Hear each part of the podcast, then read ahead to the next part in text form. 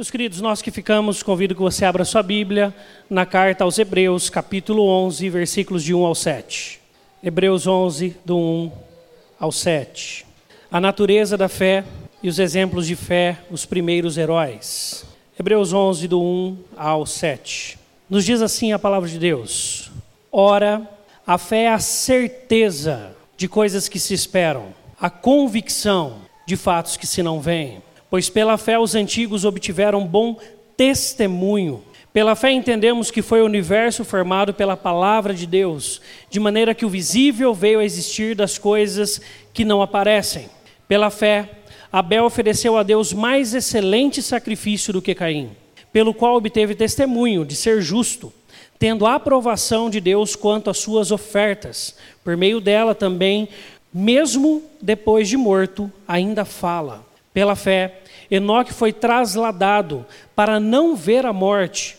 Não foi achado porque Deus o trasladara, pois antes da sua trasladação obteve testemunho de haver agradado a Deus. De fato, sem fé é impossível agradar a Deus, porquanto é necessário que aquele que se aproxima de Deus creia que Ele existe e que se torna galardoador dos que o buscam. Pela fé, Noé, divinamente instruído acerca de acontecimentos que ainda não se viam, e sendo temente a Deus, aparelhou uma arca para a salvação de sua casa, pela qual condenou o mundo e se tornou herdeiro da justiça que vem da fé. Até aí, vamos orar. Deus, nós rogamos que o Teu Espírito fale aos nossos corações nessa noite e que possamos entender este convite do Senhor para nós de vivermos uma vida de fé, uma fé viva, eficaz em tudo aquilo que somos e fazemos. Para isso, aproxima-nos de Ti a cada dia, ó Pai. Em Cristo Jesus e por Ele, oramos. Amém. O texto de Hebreus 11, do 1 ao 3, tem uma inscrição muito interessante. Ele começa dizendo: Ora, a fé é a certeza de coisas que se esperam, a convicção de fatos que se não veem. E essa é a única definição na Bíblia sobre fé. Você pode procurar na Bíblia inteira, você não vai ter nenhuma descrição como que com um conceito, a fé é, dois pontos, e vai dizer para a gente o que a fé é. Só que quando a gente olha para este conceito, para essa frase que explica para a gente sobre fé, a gente pode cair no engano de que a fé é um aspecto apenas da nossa lógica e que deve ficar privado a ela, ao nosso intelecto, ao nosso entendimento. Até porque, se nós fizermos isso, nós não estaremos sendo corretos com que a ideia de lógica e entendimento que nós temos hoje. Porque o texto fala que é, é a fé é a certeza, sim, mas de coisas que se esperam que nós não sabemos, que nós não conhecemos em termos de ver acontecer. Ninguém viu a segunda volta de Cristo ainda. Ninguém viu todas as coisas sendo renovadas ainda. Como o céu será. Nós temos as inscrições bíblicas de como que isso acontecerá. Mas ninguém viu isso. Mas nós temos a certeza dessas coisas que nós esperamos. Além disso, o texto vai nos falar que é uma convicção e de fatos. Hã? Pela ciência, fato é apenas aquilo que pode ser comprovado. Isso é um fato. Se não, é uma teoria teoria. E aí vão ter um tanto de teorias, mesmo do lado da ciência, ela expressa a sua fé de alguma forma, mostrando que ela acredita em algumas coisas que ela entende a partir de talvez cálculos, né? mas não tem uma certeza empírica, eh, testificada daquilo. É uma teoria. No nosso caso, a gente acredita também desta maneira, só que no nosso caso existe um fato, uma convicção, uma certeza para nós não é uma teoria, é uma certeza. Por isso, quando nós olhamos para esses fatos que se não veem, é uma pergunta que fica para nós: como que nós vamos acreditar que toda a nossa fé está baseada num homem que nasceu há dois mil anos atrás aproximadamente, que viveu 33 anos sobre essa terra, que morreu numa cruz, e após três dias ainda não bastasse tudo isso, ele ressuscitou e subiu em carne para o céu. Nós só podemos acreditar pela fé. Não há uma comprovação científica da, da, possibilidade de ressurreição. Se isso fosse possível, com certeza muitos ainda estariam vivos. Somente aqueles que têm dinheiro. Né? Estariam vivos por aí. Mas a gente vê que não é uma coisa que é provado pela fé. Mas nós temos esta convicção. Mas é algo que não pode ficar meramente no nosso intelecto. Até porque o teólogo dinamarquês Kierkegaard, Kierkegaard diz o seguinte: ainda que fôssemos capazes de colocar todo o conteúdo da fé em forma de conceito, não decorre disso que já tivéssemos compreendido a fé, compreendido como entramos nela ou como ela entra em nós. Como entramos nela ou como ela entra em nós. Quantos aqui creem em Jesus como Senhor e Salvador? Levante uma de suas mãos. Graças a Deus por isso. Mas como que você pode crer numa coisa que é tão louca? E eu não tenho reservas a usar essa expressão, porque Paulo mesmo diz, né? Aprove a Deus que pela loucura da pregação nós pudéssemos crer em Cristo Jesus. E nós cremos nessa história que é louca, mas porque isso faz parte da nossa vivência, a gente experimenta isso. É algo vivencial, por isso, fé entendida e não vivida é uma fé vazia. Tenha isso em mente. E nós estamos vivendo um tempo onde nós temos muitas pessoas muito conectadas à teologia reformada, e graças a Deus por isso. É muito bom. Nós vemos pessoas se interessando por ler mais, por estudar, por ouvir bons pregadores, e isso tem impactado o coração de muitas pessoas. O problema que talvez nós precisamos entender aqui do texto é que se nós ficarmos apenas no nosso entendimento do que é fé e não trazermos isso para o chão, para a nossa vida, para segunda a segunda, isso de nada serve.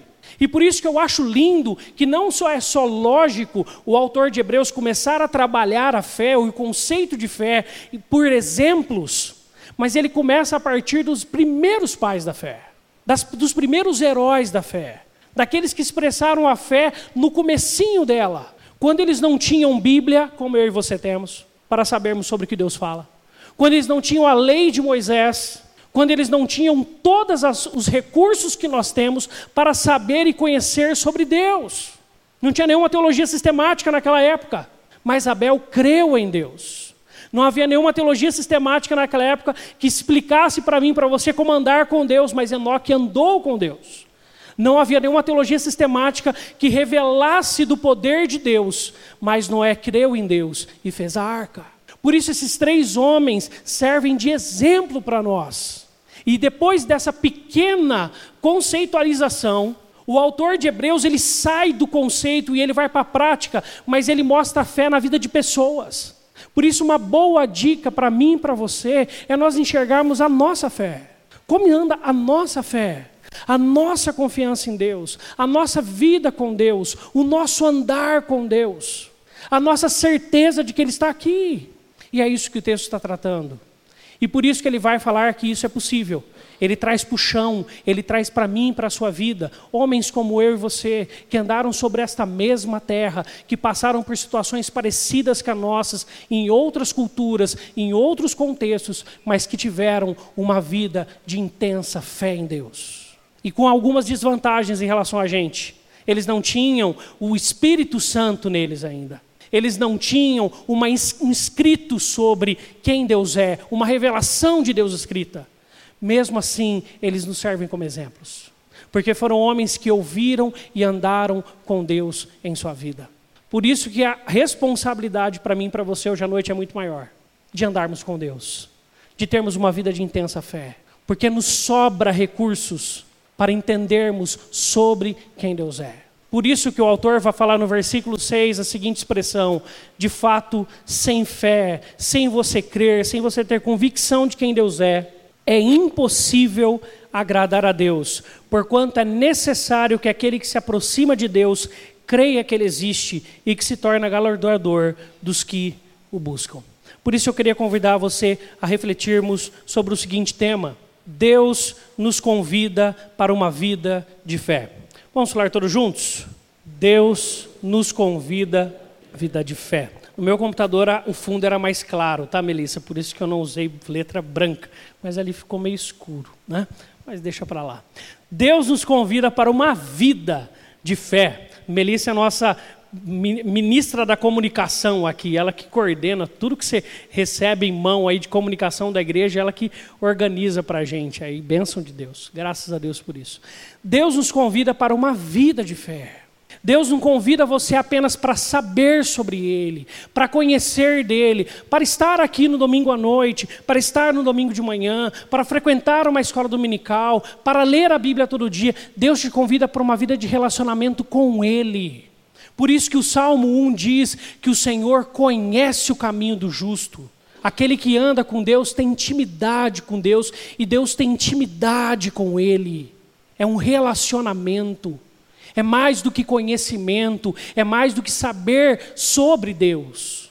É experimentar Deus na prática das nossas vidas.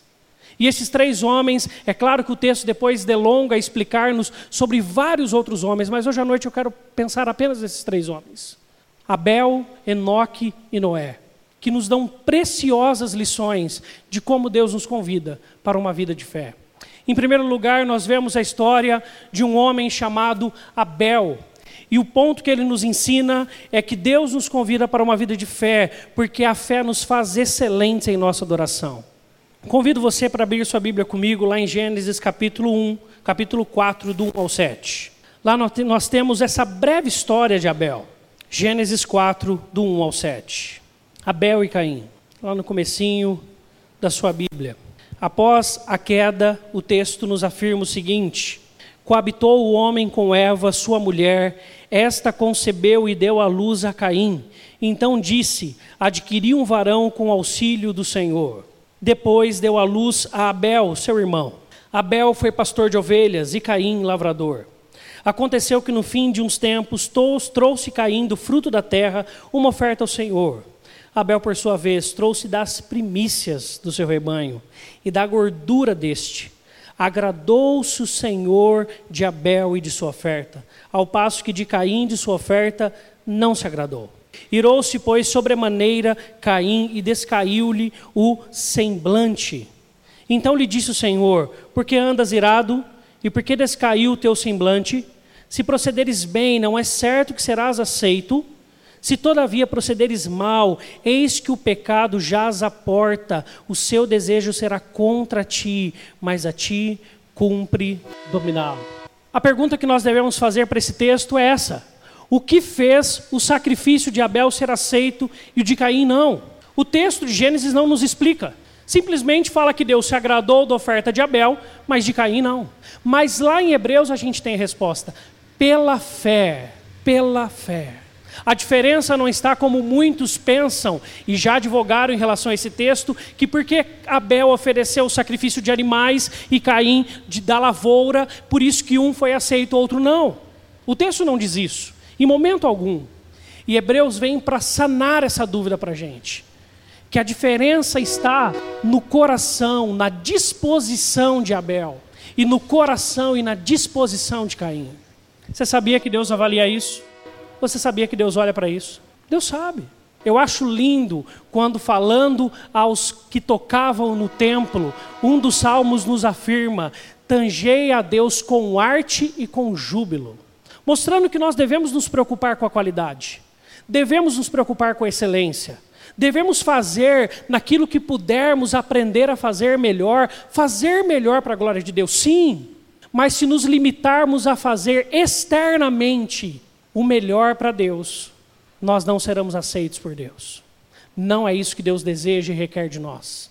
Deus quer o nosso coração. Deus quer que você venha para o culto de coração. Deus quer que você separe um tempo para ler a Bíblia todo dia, mas não como um sistema de práticas, sem alimento, sem relacionamento, apenas para fazer. Deus quer ouvir o seu coração. Deus se interessa com as nossas intenções. Prova disso é Mateus de 5 a 7. Se você ler com bastante cuidado o Sermão do Monte contido em Mateus de 5 a 7, você verá um detalhe muito interessante.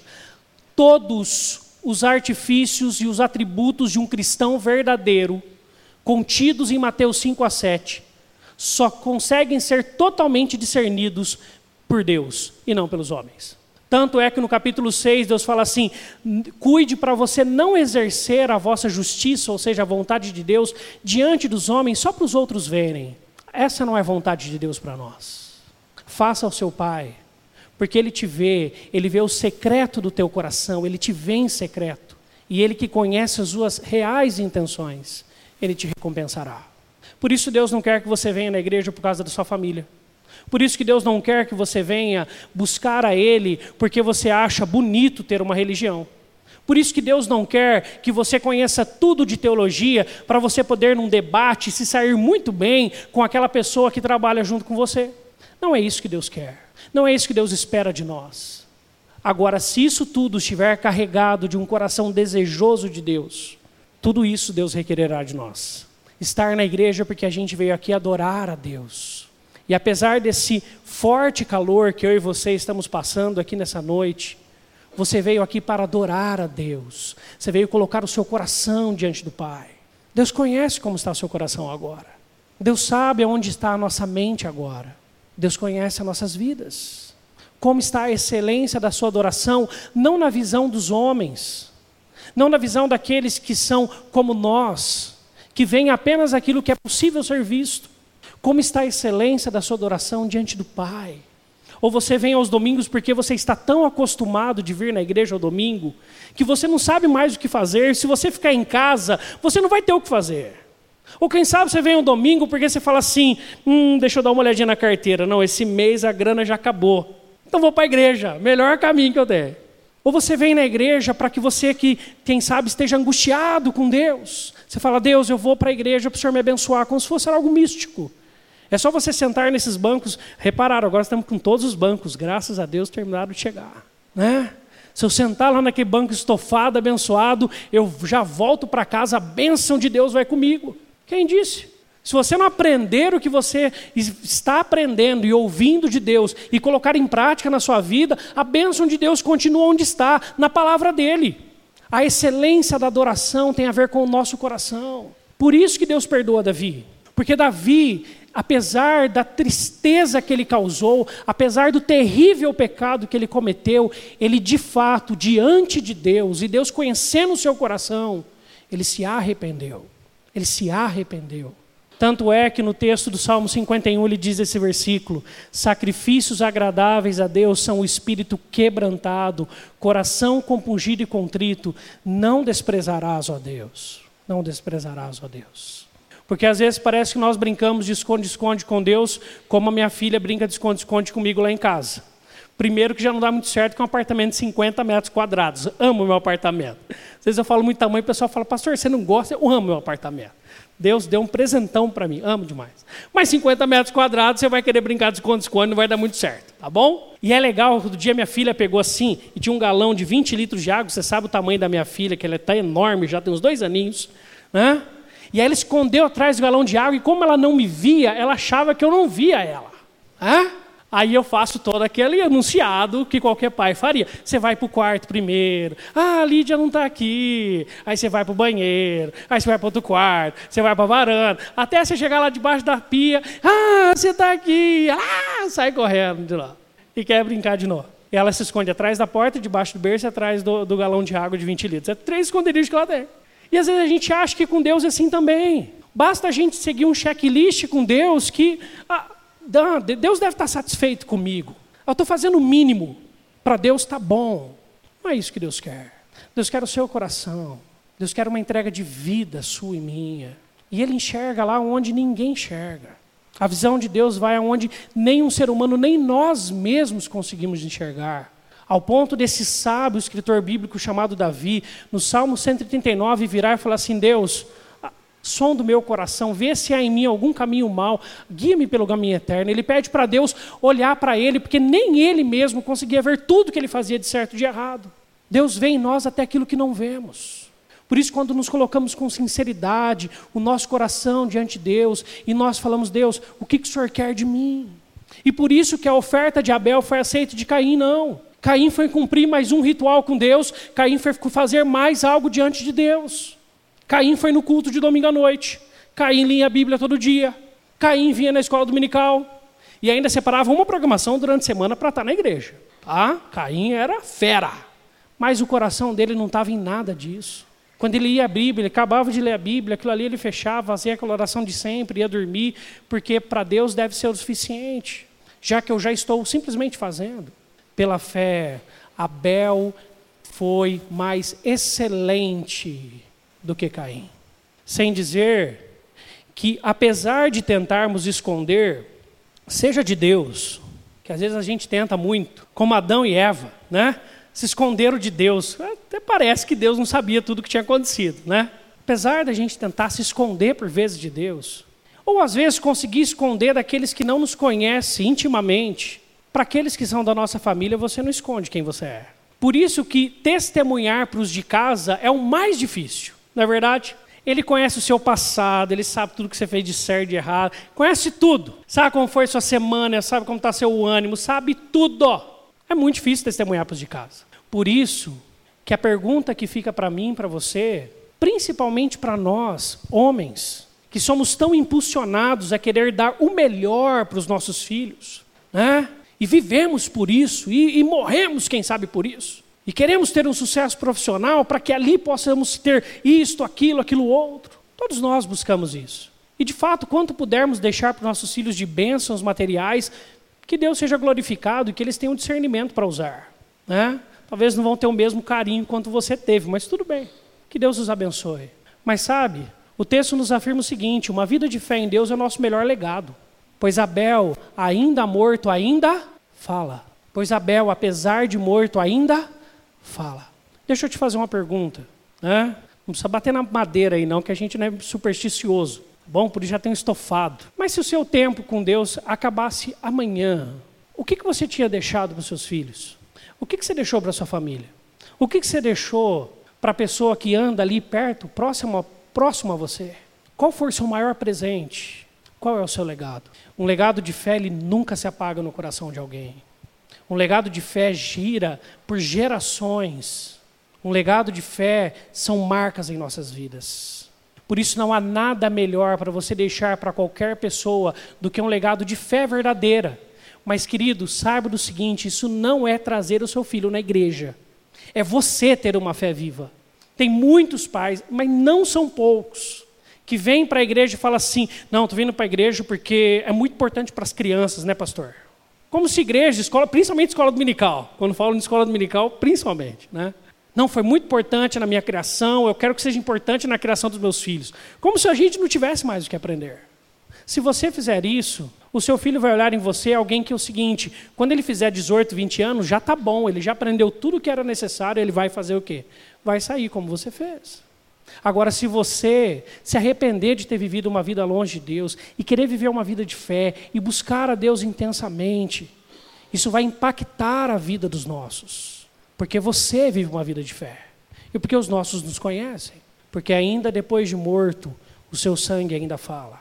É claro que Abel nos serve como um grande exemplo, mas não houve maior excelência na adoração do que Cristo Jesus. A Bíblia nos conta, certa, certa vez, quando Jesus estava muito cansado, perto de uma cidade samaritana, quando seus discípulos entram naquela cidade para comprar comida, e Jesus conversa com uma mulher, e ali depois tem, vai ter um momento para conversar com toda aquela cidade. Os discípulos chegam com a comida e falam assim: Jesus, está aqui a comida, o senhor não quer comer? Jesus vira para os discípulos e fala assim: A minha comida e a minha bebida é fazer a vontade do Pai. Isso deixa para depois. Vamos resolver aqui primeiro. Ergam os olhos, olhem esses homens vindo para nós. A ceifa está pronta, vamos colher. Não há maior excelência, maior coração dedicado e perfeito na sua vida, em toda a sua vida, de adoração a Deus, do que Jesus. Por isso, nesse mês de Páscoa, é o mês de olharmos para Jesus sempre, de lembrarmos que nós precisamos olhar para Ele sempre, todos os dias. Ele é o nosso maior exemplo de adoração excelente diante do Pai, de vida obediente, obediente até a morte e morte de cruz. Nunca falhou. Mas ainda existe um segundo homem neste texto, e este homem é Enoque. Às vezes você vai ir numa livraria evangélica e você vai chegar nessa livraria e vai estar lá, biografia de Billy Graham agora faleceu há pouco tempo, com certeza vai sair várias biografias dele daqui a pouco. Ou biografia de tal homem, de tal mulher, e são aqueles livros assim que contam nos detalhes tudo que esses homens viveram. E com certeza tem muita coisa boa na história desses homens. Mas a biografia de Enoque, sabe o que, que era? Era essa daqui, ó. Enoque andou com Deus. Não fala como, não fala quantas vezes por dia, não fala qual foi a forma que ele andou com Deus mas era de tal intensidade o andar de Deus com Deus de Enoque, que o texto nos vai falar que ele não passou nem pela morte. Eu gosto de pensar esse dia, claro que numa suposição minha, né? Como se Enoque um dia tivesse passando e andando na praia, ou num deserto, ou em algum lugar ali, só ele, Deus, para tomar um tempo com Deus ali, enquanto ele anda, enquanto ele caminha, Deus vira para ele e fala assim: Ah, Enoque, vai, sai daí, vem logo para cá, vem logo para cá, vamos bater um papo aqui no céu, vamos bater um papo aqui no céu juntos. E Enoque fala assim: Agora, Senhor, agora. E Deus translada ele para o céu, e ele não passa pela morte. Que experiência incrível, porque ele andou com Deus. E o verbo andar é muito bem usado no texto, porque ele quer dizer o seguinte: tudo que fazermos e tudo que somos. Tudo que fazemos e tudo que somos, ele fazia ao lado de Deus. E ele separava um tempo para estar com Deus. Numa das histórias muito conhecidas, a história de Marta e Maria, do Novo Testamento, Jesus com seus discípulos chega na casa de Marta e Maria Marta corre logo para ajeitar a comida, a casa, né? Como quando o pastor chega de surpresa na casa de alguém, a mulherada já vai jogando as coisas para um lado, coisas para o outro e tal. Peraí, pastor, estou chegando, estou indo aí para o portão. Ela está dando uma arrumadinha ali na, na bagunça, né? E aí, depois de dar aquele tapa, a gente entra, né? E Marta tinha muita coisa para ajeitar, tinha que alimentar muitas pessoas. E Maria fica ao lado de Jesus ouvindo ele. E fica ali sentadinha ao lado de Jesus. E aí Marta critica Maria, fala: Jesus, olha para ela. Ela está aí, Jesus, parada, sem fazer nada, e eu estou aqui correndo sozinha. Jesus vira para ela com aquele olhar maravilhoso, impactantemente doce, dele fala: Marta, Marta, andas inquieta, andas inquieta, te preocupas com muitas coisas. Pouco é necessário, ou mesmo uma só coisa é necessário. É necessário. Maria escolheu a boa parte, essa não lhe será tirada. Como está a sua intimidade com Deus? Você tem escolhido a boa parte? Parado um tempo no dia para falar assim: Jesus, agora, ah, só nós dois agora, vamos lá. Um dos momentos que ele não sabe, mas que mais me impactaram na vida de um pastor amigo, foi quando num acampamento, no meio de, uma, de um acampamento de 400 jovens, chamado Shekinah, pastor Thales Araújo, pastor que influenciou muito meu coração, no que concerne a dedicação a Deus e ao ministério. Ele tendo um monte de coisa no acampamento para organizar. E quem já foi no Shekinah sabe como é um acampamento corrido. Eu quis conversar com ele porque estava na gênese do meu ministério, e Deus falando no meu coração para ir para o seminário e tal. E aí eu vi ele sentado assim num banco e ele estava se dirigindo. Depois ele levantou do banco e eu vi ele saindo assim para dentro de um, de um, de, um, de um gramado assim, mais distante da, da chácara. Aí eu falei assim, pastor, pastor. Aí ele virou assim e falou assim: fala. Aí eu percebi meio que ele estava falando alguma coisa, mas aí ele parou, já começou a falar comigo. Aí ele voltou, sentou no banco, a gente conversou e tal. Eu falei, desculpa, senhor, se eu tinha alguma coisa para resolver lá, quer que eu te ajude depois da nossa conversa? Ele falou assim, não, eu só ia tirar um tempo para conversar com Jesus. No meio da loucura de um acampamento, no meio de um monte de coisa para resolver. Ele queria tirar um tempo para conversar com Jesus. Nós vivemos vidas muito corridas mas nós estamos nos escravizando a elas. Nós é que nos submetemos a elas. Fomos nós que colocamos a nossa agenda nelas. Não foi elas que nos obrigaram. E por isso que não sobra tempo e nunca sobrará para sairmos num gramado e irmos falar com Jesus. Irmos andar com Jesus. Irmos conversar com ele. Talvez sem precisar pedir nada ou agradecer, conversar com Jesus. Você já conversou com Jesus? Como está a sua oração? Você já conversou com Jesus? essa semana. Separou um tempo para estar com Ele, na presença do Deus, Criador dos céus e da terra. Deus nos convida para andarmos mais ao seu lado. Nós muitas vezes cantamos, é uma música muito conhecida no nosso meio, não existe nada melhor do que ser amigo de Deus. E a gente está se chamando de amigo de Deus. Mas preste atenção, o que, que Jesus diz para que isso seja de fato um título nosso?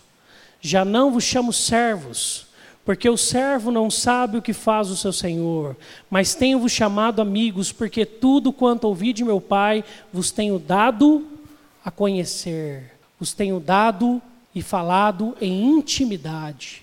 Se nós de fato estamos separando um tempo precioso das nossas agendas para desfrutarmos da presença de Jesus, aí nós podemos falar que nós somos amigos de Jesus. aí nós podemos falar que somos amigos dele. Aí nós somos chamados de amigos de Jesus. Mas se para nós é sempre aquela correria e nada para ela, pode ser que a gente esteja como Marta, muito inquietos, muito inquietos, achando que tem muita coisa necessária, sendo que tem outra muito mais necessária, ou talvez seja a única coisa necessária, e que nós estamos desprezando. E Enoque andou com Deus, só isso. E já não era porque Deus o tomara para si, porque ele teve testemunho de ter agradado a Deus. Deus não se agrada apenas daquilo que fazemos para Ele, mas daquilo que somos com Ele. Grave isso no seu coração. Deus não quer que você faça as coisas para Ele, Deus quer que você faça as coisas com Ele. Deus não quer que você trabalhe para Ele, Deus quer que você trabalhe com Ele o dia inteiro. Deus não quer que você estude para Ele, que você tenha um casamento para Ele, que você tenha filhos para Ele. Deus quer que você faça tudo isso com Ele ao seu lado, te orientando em cada passo que você dá. E aí nós andaremos com Deus. E por isso que no ministério de Jesus, que é sempre o nosso maior exemplo, a gente vai ver Jesus acordando de madrugada, como em Marcos capítulo 1, depois de ter passado um dia inteiro assistindo e atendendo inúmeras pessoas, curando muitos enfermos, ensinando na sinagoga, curando a sogra de Pedro e fazendo mais um tanto de coisas. E depois de um dia inteiro de tarefas, o texto fala: e Jesus acordou alta madrugada e foi falar com o Pai. E foi falar com o Pai. Jesus não deixava de ter um tempo com o Pai por nada, apesar de ter vivido um ministério integral, 24 horas. Você tem andado com Deus? Um último exemplo que nós temos nesse texto é o exemplo de Noé. E a história de Noé é uma história muito doida, né? Porque fala de um homem que vivia numa terra que não chovia. Israel é conhecido pela posição que fica em relação ao mar Mediterrâneo, junto com a Mesopotâmia, eles formam o que é chamado de crescente fértil, lá naquela região. Na época bíblica, sabe quanto que chovia nessa parte que pelo próprio nome você entende que é a parte que mais chovia em toda aquela região, tá? De crescente fértil. Sabe quanto chovia? Dois a três dias por ano. Era a quantidade de chuvas que tinha na época bíblica. Por isso que talvez nós brasileiros tenhamos tanta dificuldade com dois temas. Primeiro é o batismo por aspersão. Né? Você fala de batismo com aspersão, nós brasileiros, que você abre a torneira em qualquer lugar, sai água para tudo quanto é lado. A gente fala, não, por que não uma piscina? Hã? Vai lá para o tempo bíblico, ver quantas piscinas tinham. A água era algo raríssimo. E um segundo questão, como a, a água é tão exaltada na Bíblia, ao ponto de Jesus virar para a mulher samaritana e falar que a, o efeito de, de Jesus entrar na vida dela seria de rios a jorrar dela. Para nós brasileiros, a gente fala assim, é, daí, qual é o problema? Rio tem tudo quanto é lugar aqui. A gente não vê isso como precioso, porque nós não vivemos em um lugar desértico. É por isso que a gente não vê como precioso. Mas água é muito mais importante para mim e para você do que a comida. Do que comida. A gente passa fome, mas a gente morre de sede. A gente, antes de morrer de fome, a gente morre de sede. Se a gente estiver numa situação de total desespero. Não sei se você gosta, eu gosto muito de assistir aqueles programas de sobrevivência na selva, sobreviver. A primeira regra é ache água e faça fogo. São as duas primeiras regras. A primeira é ache água. Primeira coisa que você tem que fazer. Se você não achar uma fonte de água, você morre. Depois você procura alimento. Alimento você vê depois. Mas ache água. É a primeira regra. Porque o nosso corpo precisa de água. Assim sendo, você pega a história de Noé e você vira para um homem que no local dele chove de dois a três dias por ano, e Deus vira para ele e fala assim: faz um barco bem grande. E lá ele não tinha Bíblia para saber das histórias do poder de Deus. Lá ele não tinha a lei de Moisés. Lá ele não tinha referência nenhuma, ele simplesmente era um homem que buscava a Deus. É só isso que o texto fala. Não tinha referência nenhuma para isso. Não tinha uma igreja para ir, não tinha pastor, presbítero, diácono para orientá-lo, não tinha nada. Ele só tinha a convicção dele com Deus. E aí Deus chega para ele e fala assim: ó, constrói um barco enorme. Ele constrói, porque Deus mandou. Assim, a fé nos faz confiar em Deus independente da situação. Você confia em Deus independente da situação? Ou nós expressamos nossa confiança em Deus só quando vai dar certo? Porque ser crente também dá certo. Você sabia disso? Não é à toa que tem um tanto de gente que fala que é crente por aí, né? Parece que dá certo ser crente também. É um bom slogan para alguns. em alguns aspectos, em alguns lugares. Vale a pena. Mas e quando não vale a pena? E quando você é taxado de ridículo? E quando você é taxado de alienado? E quando você é taxado de ignorante? Como é um outro, outras, outros frases que nos dão como cristãos. E aí você é o quê? Você é cristão? Não, às vezes eu vou lá na igreja, mas estou tranquilo, estou pensando ainda na minha vida. E quando nós somos desafiados a dizer que somos? E quando você ter uma postura cristã vai te trazer um prejuízo. Nós estamos aí num período desafiador para o cristão, chamado imposto de renda. Aleluia, glória a Deus. Tremeu na base aí eu também.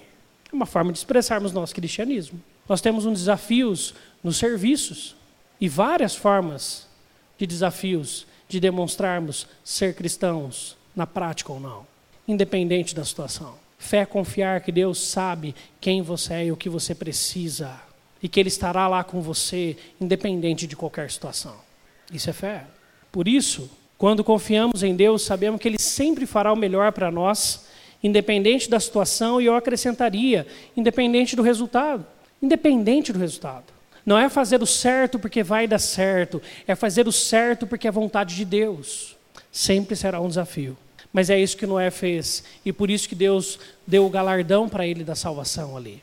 Assim, nós temos ainda um outro desafio: fé sentar numa cadeira num quarto escuro. Eu vi isso. Desse mesmo pastor que eu comentei com vocês há pouco, Thales. E ele disse assim: falou assim, você quer ver, falando para um grupo de jovens ali, você quer ver o que é fé? Imagina que você está num quarto que você não sabe nada do que tem lá dentro. E se Deus chegasse para você e falasse assim: só sentar que eu estou contigo. Senta, senta. Porque depois que você passa de um estágio, você não consegue mais segurar sua perna. Hã? Sei que você faça parte do Circo de Solé. Fora isso, você não consegue. E Deus simplesmente falou você: senta, eu estou contigo. Muitas vezes a fé vai pedir por essa certeza de que você confia em Deus plenamente, porque não é um achismo, não é um tiro no escuro, apesar dessa expressão parecer, dessa história parecer. É a certeza de que se Deus está falando para você perdoar, você perdoa. Se Deus está falando que o melhor e o certo é amar o próximo, você demonstra o seu amor. Se Deus está falando que a honestidade faz parte do caráter dele conosco, que sim, sim, não, não é o correto, você faz assim.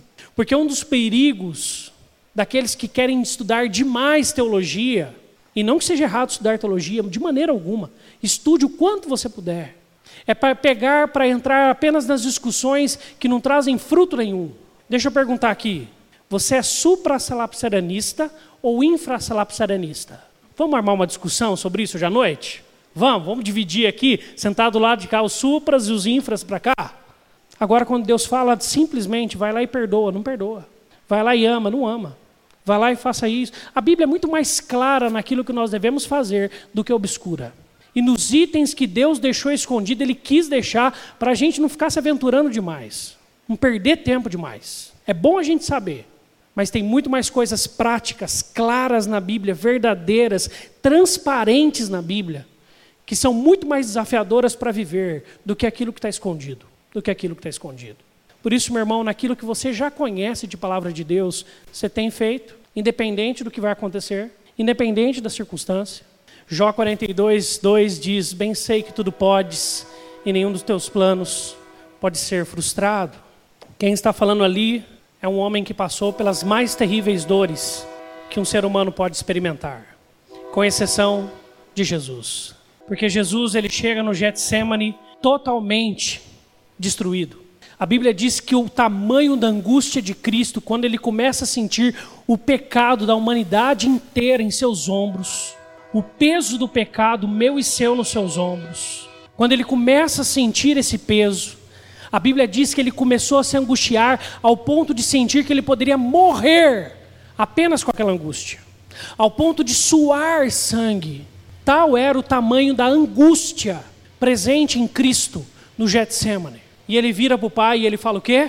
Passa de mim esse cálice, mas que não seja feito aquilo que eu quero, e sim o que tu queres.